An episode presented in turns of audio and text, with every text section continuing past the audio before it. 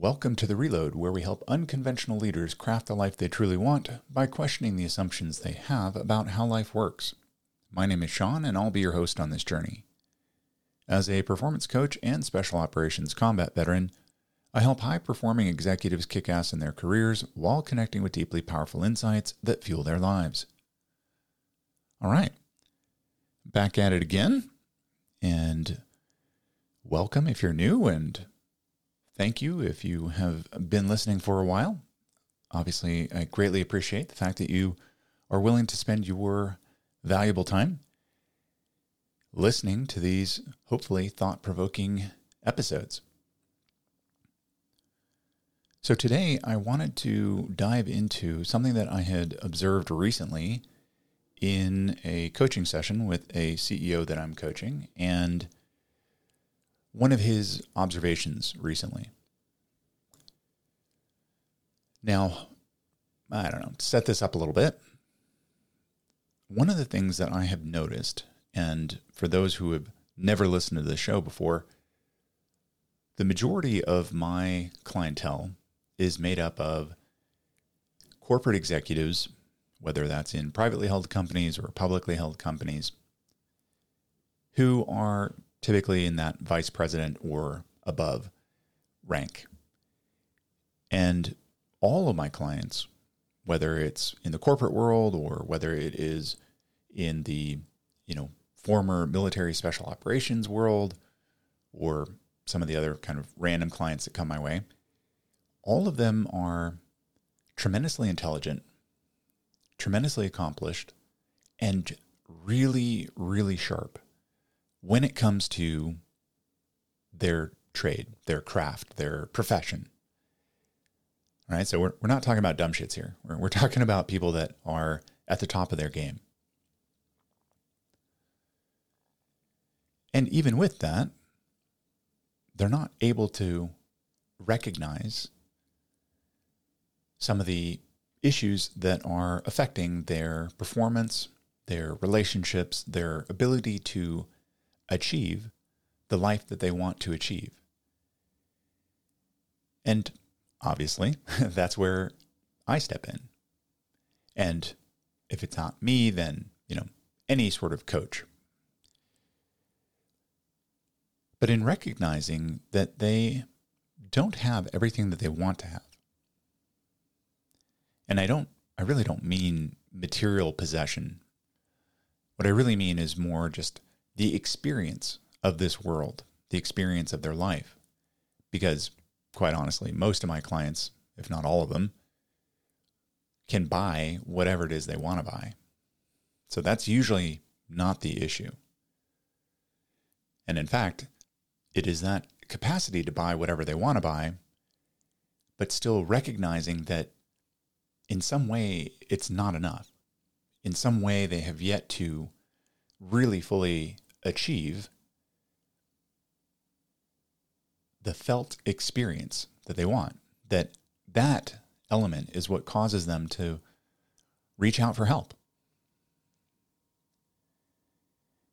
And so as a performance coach or I don't know, I mean these days you can get any kind of coach out there that you want and I think a lot of it is just kind of like marketing trying to figure out, oh, is this the right kind of person for me? But regardless of, of what title or label the coach is putting on their, their services, one of the fundamental value adds, I guess, that, that coaches offer is the capacity to help people see patterns that they would otherwise not see on their own. And one of my mentors when he introduces himself to a prospective client or interviews a prospective client, one of the questions that he always asks is, What is it in your life that you want to achieve and that you feel unable to achieve on your own? And it's a you know a pretty foundational question. But many prospective clients have never actually thought about that but ostensibly you're reaching out for help because you feel like you can't actually tackle something on your own.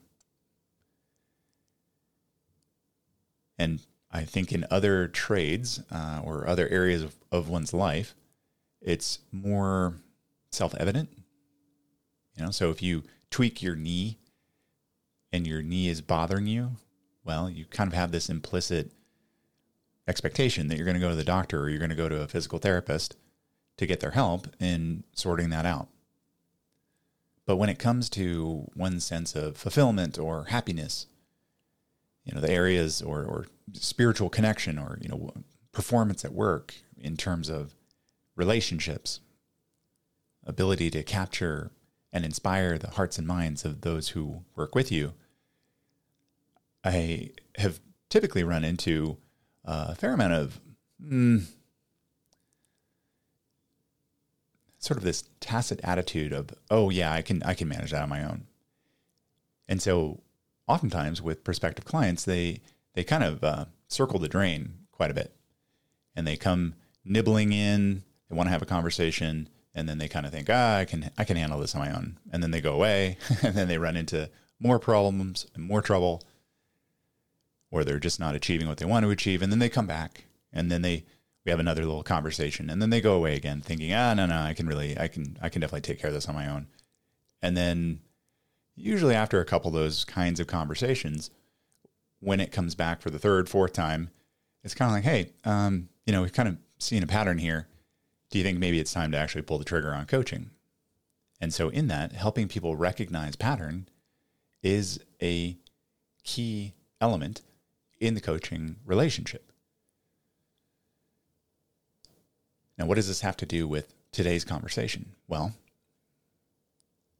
what I've noticed, and I've noticed this in times when I have been a client, and I notice it a lot in all the clients that I've worked with, is we have a capacity as human beings to lose the forest for the trees. We have this capacity to, I suppose, inflate the importance and the distraction quality or factor of individual details, such that we no longer recognize, yeah, what is it that we're actually going for here in the first place? What is the bigger picture that we're attempting to serve or attempting to achieve? Because we're so distracted by individual detail. And that's where a coach really does offer a lot of value. Because one, they're not, at least they shouldn't be, involved in their own or on their own sort of personal emotional level in the client's details. Can coaches be very emotionally connected to wanting their clients to succeed?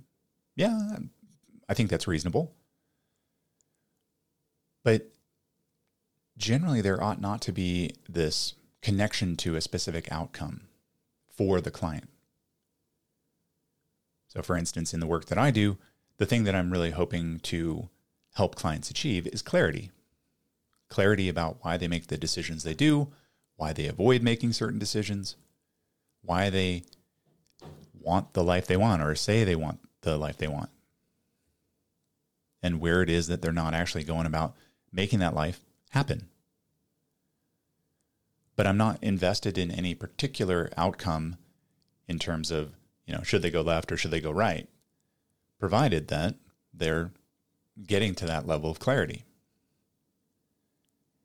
You know, what the actual end destination is, what their life actually ends up looking like tangibly, you know, sort of where the rubber meets the road. That is not my concern. My concern is really that they do have that inner awareness. And really, ultimately, that is the heart of today's conversation. How do we get to awareness? How do we really get to clarity? And this is another area where, with every client that I've worked with, there's been some level of struggle when it comes to how they learn, when it comes to how they pick up awareness.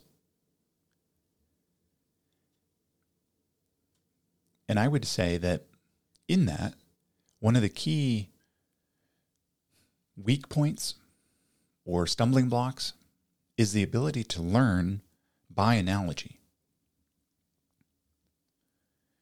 or by metaphor. But ultimately, the point is how can we take advantage of, and I don't mean it in some sort of Machiavellian, malevolent way, but just how do we utilize other imagery or um, construct or stories or experiences of others so that we can accelerate our learning, so that we can accelerate our awareness of what's going on.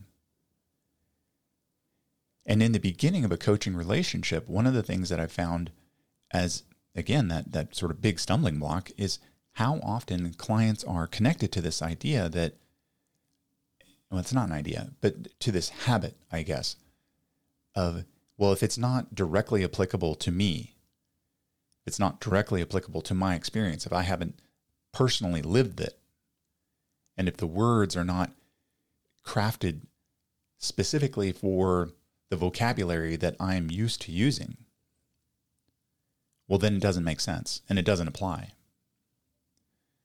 And what I've noticed over the, the arc of a client's work, you know, sort of this, this inner development work, is the way in which they grow in their capacity to absorb information, to understand, well, first to recognize and then understand the underlying principles that take place in a given interaction or in a given story, even if that applies to somebody else.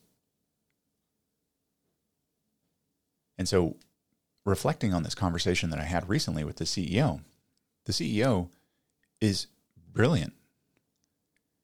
And when I did a 360 and interviewed people around the CEO, that was one of the most common observations is how smart he is and how he's always several steps ahead of the people in the room.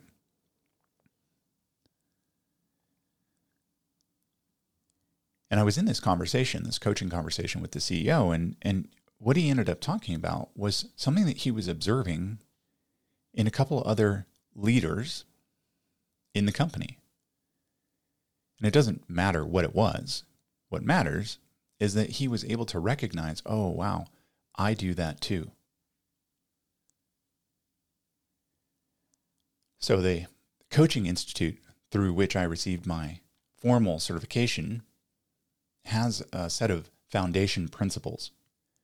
One of which, germane for today, is each person we meet is our teacher and student. And to me, this is a really powerful statement. And it's one that I live every day.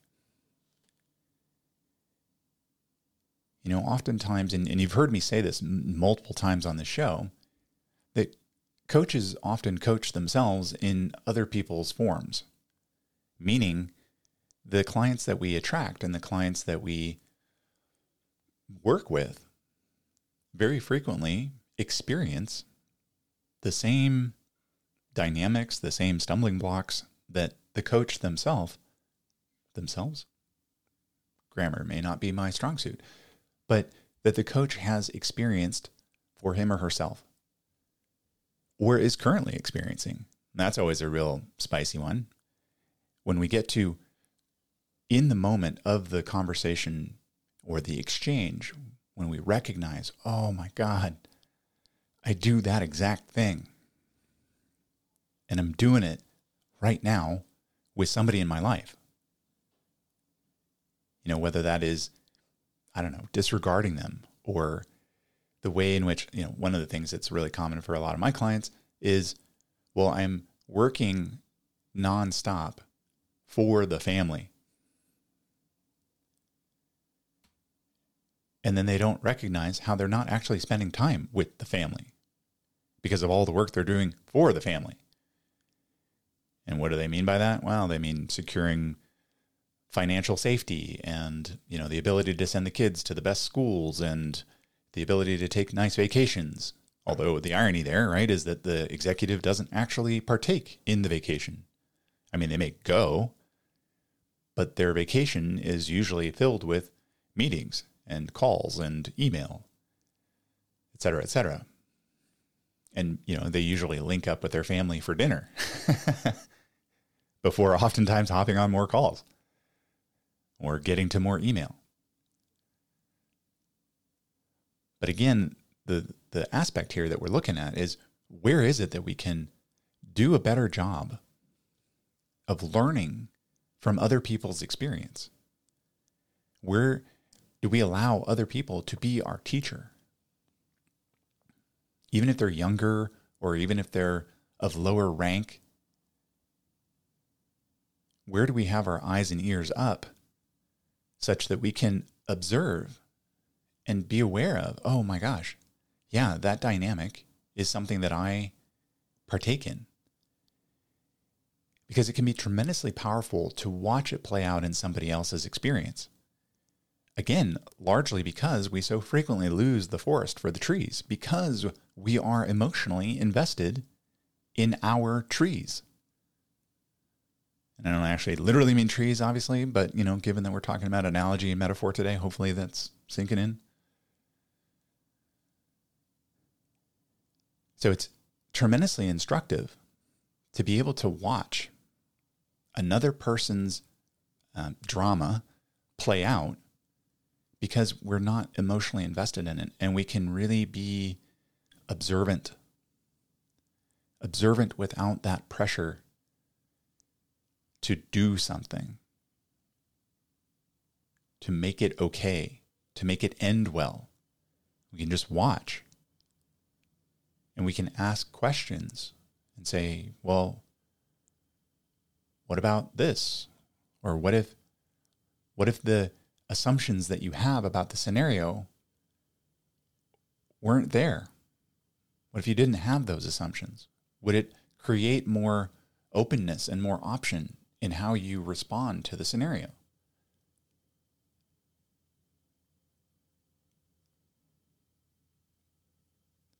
But being able to really pause and slow things down and observe and and the other thing too that's really powerful about allowing others to be our teacher even if they're of lower rank et cetera et cetera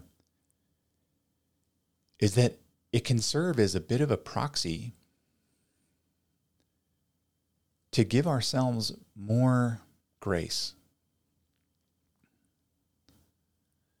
So, with most of my clients, actually all my clients, I don't know why I keep saying most, but all my clients, they are very, very harsh on themselves.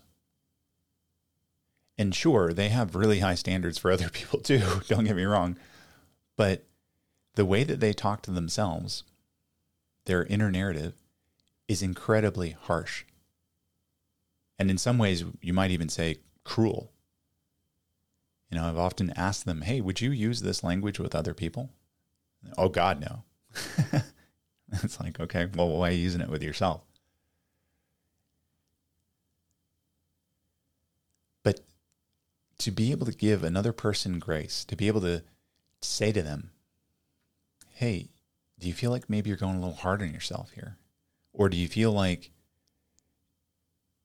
the shame or the guilt that you're layering on top of yourself is actually proving to be counterproductive, counter effective to creating solutions or to creating the change that you say you want to create. And seeing how that person can respond to that in a really positive way, in a way that frees them and, and unlocks them, loosens them up. You know, because this is one of the things you know, I once had a client that said pressure makes diamonds. Ah, uh, well, yeah, can. Can also crush them. And what I observe, at least in the folks that end up coming to work with me, is they're typically pretty burned out on pressure. But it's the only card they know how to play.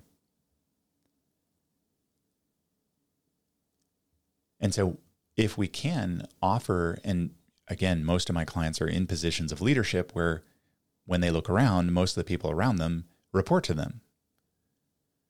Or at the very least, they outrank the people around them, even if it's not a direct report. And so, if we can give those individuals grace, can that serve as, again, a, a learning example to potentially apply some of that grace and forgiveness and compassion to oneself? And how do you behave when you're in a position of greater compassion, of a little bit greater ease? And I don't mean laziness. None of my clients are lazy people. But just ease. How do we how do we just take a little bit of that pressure off? I mean, my God. Like why do we why do we walk around punishing ourselves so much with all the things that we say we have to get done? and how we'll be a shitbag or some sort of um, deficient if we don't get all the things done. If we don't put up top numbers every single quarter or whatever your performance metrics are or however you judge yourself.